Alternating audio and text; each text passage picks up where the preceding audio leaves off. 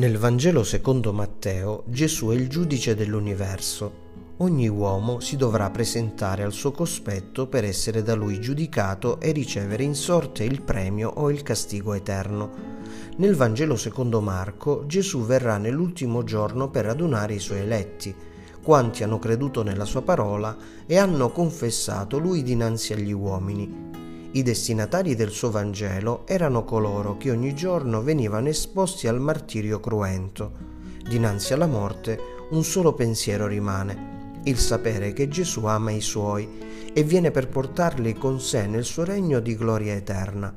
È in questo amore che si possono superare tutte le prove cui la fede in Cristo Gesù è sempre esposta. L'amore è veramente per la fede una fortezza inespugnabile più cresciamo nell'amore per Gesù e più facile sarà per noi superare ogni prova. Se cadiamo dall'amore, cadremo anche dalla fede, perché questa manca del suo vero alimento spirituale che è l'amore per Gesù Signore.